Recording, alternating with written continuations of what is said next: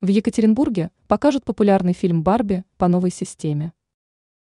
Популярный во всем мире фильм «Барби» собираются показать в кинотеатре города Екатеринбурга. Первый сеанс будет организован в первой половине сентября 2023 года. 9 сентября фильм войдет в прокат в мягком кинотеатре в Ирмол в Уралмаше. Издание ЮРЛКП отмечает, что продолжительность фильма «Барби» составит 1 час 54 минуты. Показ состоится 9 и 10 сентября.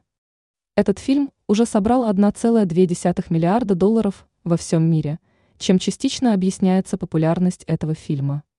Многие критики объясняют успех этой картины в мире масштабной рекламной кампанией и участием Райана Гослинга в главной роли. Пока что непонятно, как скоро эта картина появится в других кинотеатрах России. Поклонники западных фильмов предпринимают попытки скачивать фильм с непроверенных сайтов. В любом случае, если вы проживаете в Екатеринбурге, у вас есть возможность посмотреть эту картину, которая будут показываться вместе с небольшим фильмом «Три добрых дела».